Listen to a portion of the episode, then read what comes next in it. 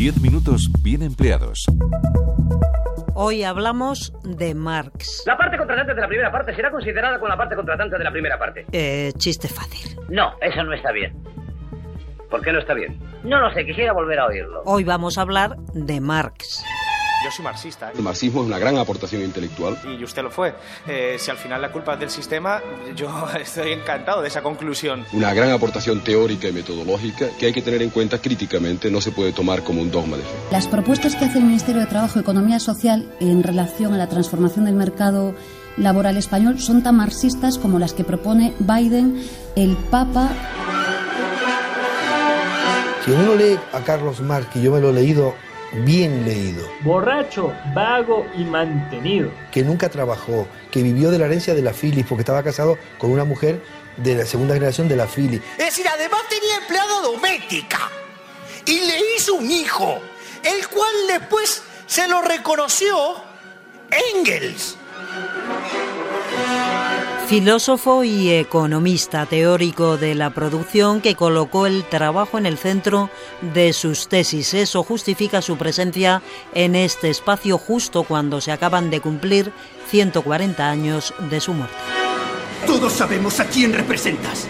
Marx está aquí, escondido entre la multitud. Primero la teoría. Abrimos El Capital, la gran obra de Marx, por la primera página. Dice, la riqueza de las sociedades en que impera el régimen capitalista de producción se nos aparece como un inmenso arsenal de mercancías. El resto va sobre el valor de esas mercancías. Nos lo explica Juan Pablo Tomé, profesor de Economía Aplicada de la Universidad Complutense y experto en economía política y enfoque marxista. Sí, hola. El valor, ¿de dónde sale? El concepto por el que llevan siglos pegándose tortas las escuelas económicas. La teoría del valor intenta responder a la cuestión de qué es lo que crea el valor, que luego se materializa en una expresión monetaria, en precios. Y lo que genera el precio es el trabajo, según Marx, en concreto el trabajo socialmente necesario para la creación de la mercancía, la mano de obra que se precisa en una sociedad en un momento y con un desarrollo tecnológico dado. De ahí lo de teoría del valor trabajo. Y ello será lo que condicione el que tengan un precio u otro. Y esto nos ayuda a pasar al siguiente concepto, la plusvalía. Lo de la teoría del valor es tan importante que nos está diciendo en más, ya implícitamente, que hay una explotación en el modo de producción capitalista. Dice Marx que el empleado vende su fuerza de trabajo al empresario. Este la usa junto a la maquinaria para construir sus mercancías. Dado que el valor sale del trabajo y la mercancía debe generar una ganancia para el capitalista, se obtiene una conclusión. Resulta que la fuerza de trabajo recibe un valor en forma de salario, pero que no agota el total del valor generado, sino que parte del valor generado asume la forma de excedente de valor, de plusvalía. Pedimos al profesor que nos lo aclare. En cualquier sistema económico que tenga un cierto grado de productividad, habrá un excedente. Ese excedente, en el marco del capitalismo, asume la forma de plusvalía, de un excedente de valor que es apropiado por la clase capitalista, sin que la clase capitalista lo genere. Por ejemplo, un empresario que fabrica camisetas transfiere al precio de cada camiseta el coste del material, la tela o el hilo, también el del uso de la maquinaria. Pongamos que eso da 10 euros por camiseta. Sin embargo, en el mercado se vende a 20. ¿De dónde sale entonces ese precio? La cuestión esencial es la mercancía. El trabajo. Lo vendéis al empresario como una mercancía, ¿no? Con la diferencia de que no sois libres del trabajo. Imaginemos que el empleado tiene un salario de otros 10 euros. Todo, el coste de los materiales, el desgaste de las máquinas y el salario del obrero suman 20 euros. Pero si el empresario vende las camisetas por ese precio, no tiene ganancia. Lo que ocurre es que el trabajador es capaz de coser 10 camisetas en su jornada, no solo una. El empresario las vende por 200 euros, pero se ha gastado 110. Esos 10 euros últimos son el salario del trabajador que sigue cobrando lo mismo a pesar de tener una productividad mayor. Es únicamente así, según Marx, cómo se puede sostener el sistema. Estáis obligados a venderla de por vida. ¡Quieren que muramos! Al precio más bajo para vosotros. Siempre habrá jefes y trabajadores. No siempre será así. No, no. Decir siempre habrá es un concepto de la burguesía. Marx también habló de paro, lo llamó ejército industrial de reserva. Lo primero que hay que señalar es que no es exactamente lo, lo mismo ejército industrial de reserva que desempleo.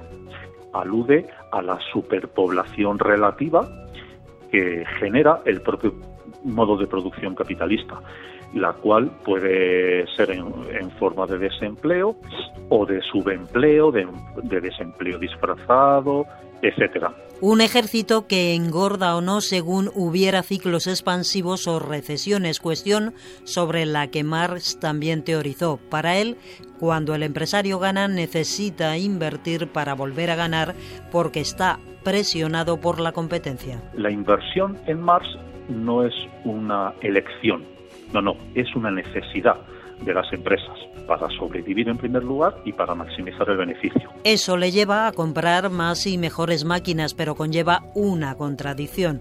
Invierte menos en empleo, que es lo que genera la plusvalía, así que esta disminuye y con ello llega la crisis.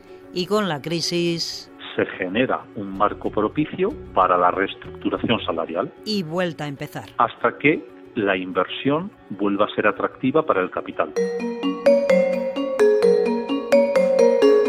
El problema de la teoría del valor trabajo. Vamos con la crítica. Es que eh, pretende medir y cuantificar los precios de equilibrio de las mercancías a partir del tiempo de trabajo social para producirlas, como si ese tiempo de trabajo social pudiese medirse o pudiese cuantificarse al margen de la estructura de preferencias de los agentes económicos. Y el debate. La mayor parte de, cosas que estuvo estudiando y las deducciones que sacó se están confirmando cada vez más. Eh, es cierto que en el Manifiesto Comunista y en otros eh, textos, eh, digamos, de carácter militante o político, hablaba del capitalismo como de un sistema económico, de un modo de producción muy progresivo en términos materiales, cosa que es cierta. No ha habido ningún modo de producción en la historia que haya sido tan, eh, que haya generado tantos incrementos de la producción y la productividad. Pero una vez dicho esto, lo que hay que decir es que esa tendencia progresiva en términos materiales es eh, genéticamente deformada, está genéticamente deformada y lo que hace es producir cada vez más cosas, eh, forzándonos a tener que colocarlas en el mercado, incrementando incluso la necesidad de trabajar aunque los incrementos de la productividad podrían hacer que la jornada laboral fuera mucho más corta. Juan Ramón Rayo, economista y autor del libro Anti-Marx, es de los que defiende que el valor sale en mayor medida de las preferencias de los consumidores, de la demanda. Si aumenta, requiere unas cantidades de trabajo distintas que si disminuye. Mario del Rosal, profesor de Economía Aplicada de la Universidad Complutense y experto en análisis marxista, defiende que la teoría del valor trabajo sigue siendo válida. Esa teoría eh, no es original de Marx, sino que, como todos sabemos, es una teoría procedente de los economistas clásicos y que en realidad, si después de Marx se ha convertido en heterodoxia, habiendo sido antes la ortodoxia, es sencillamente porque Marx lo que hizo fue llevarla a un grado de sofisticación tal que le permitía ver cuáles eran las contradicciones internas del propio sistema. Esa es la razón por la que hoy en día esa teoría no se estudia como la dominante en el ámbito académico, no por sus eh, incoherencias internas que no las tiene o que están resueltas. Más crítica y defensa, esta vez a cuenta de la plusvalía. La teoría de la plusvalía presupone que todo el valor lo genera el trabajador y que por tanto el capitalista no aporta nada de valor al proceso productivo, de tal manera que si el capitalista termina recibiendo una parte de la producción social, se está apropiando de parte del valor que solo ha podido generar el trabajador. Marx nunca habló de robo. La palabra robo implicaría una ilegalidad. En la explotación capitalista no hay ningún robo. Lo que hay es un hecho distinto, es que los trabajadores venden, vendemos nuestra fuerza de trabajo con un salario que en condiciones más o menos ideales sirve para cubrir las necesidades que tenemos. Lo que ocurre es que las empresas, una vez que adquieren el derecho a utilizar nuestra fuerza de trabajo, adquieren el derecho a emplearla como les parece conveniente y la utilizan de manera productiva. Eh, hacen que los trabajadores produzcamos más mercancías que las que nos pagan a cambio. Bueno, esto es incorrecto en dos sentidos. Por un lado, el capitalista proporciona financiación al proceso de producción y la financiación sí tiene efectos productivos. Y por otro lado, el capitalista proporciona servicios de dirección o de superintendencia. ¿Y qué papel tendría el trabajo en un mundo sin explotación? Sobre esto también reflexionó Marx. La cuestión laboral es absolutamente central en el análisis de Marx para entender el capitalismo, pero también a la hora de explicar esa futura sociedad socialista, que en cualquier caso no existe en el marxismo una idea absolutamente clara de cómo será ese socialismo. Serán las circunstancias y la decisión colectiva de la clase trabajadora la que podrá decidir qué tipo de socialismo construir. Pero en cualquier caso, solamente podremos llamar socialismo a un marco de economía planificada en el cual no exista explotación, haya democracia, pero democracia entendido en primer lugar en el marco del proceso productivo. Derecho a discutir qué es lo que se produce en la sociedad. Eso el capitalismo lo hurta. Tengo 24 años, usted es algo mayor. Usted es el mayor pensador materialista de nuestro tiempo. Es un genio, querido.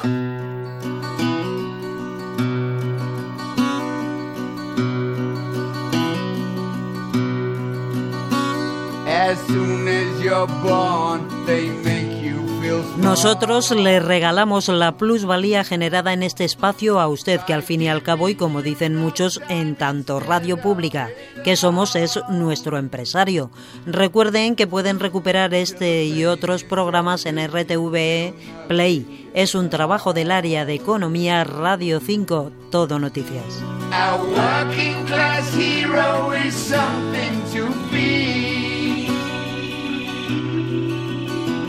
They hurt you at home and they hit you at school.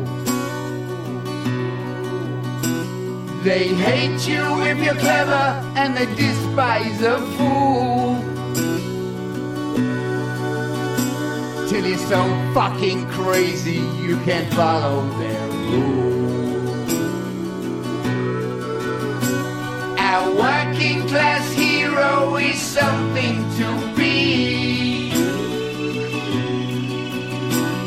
when tortured and scared you for 20 odd years.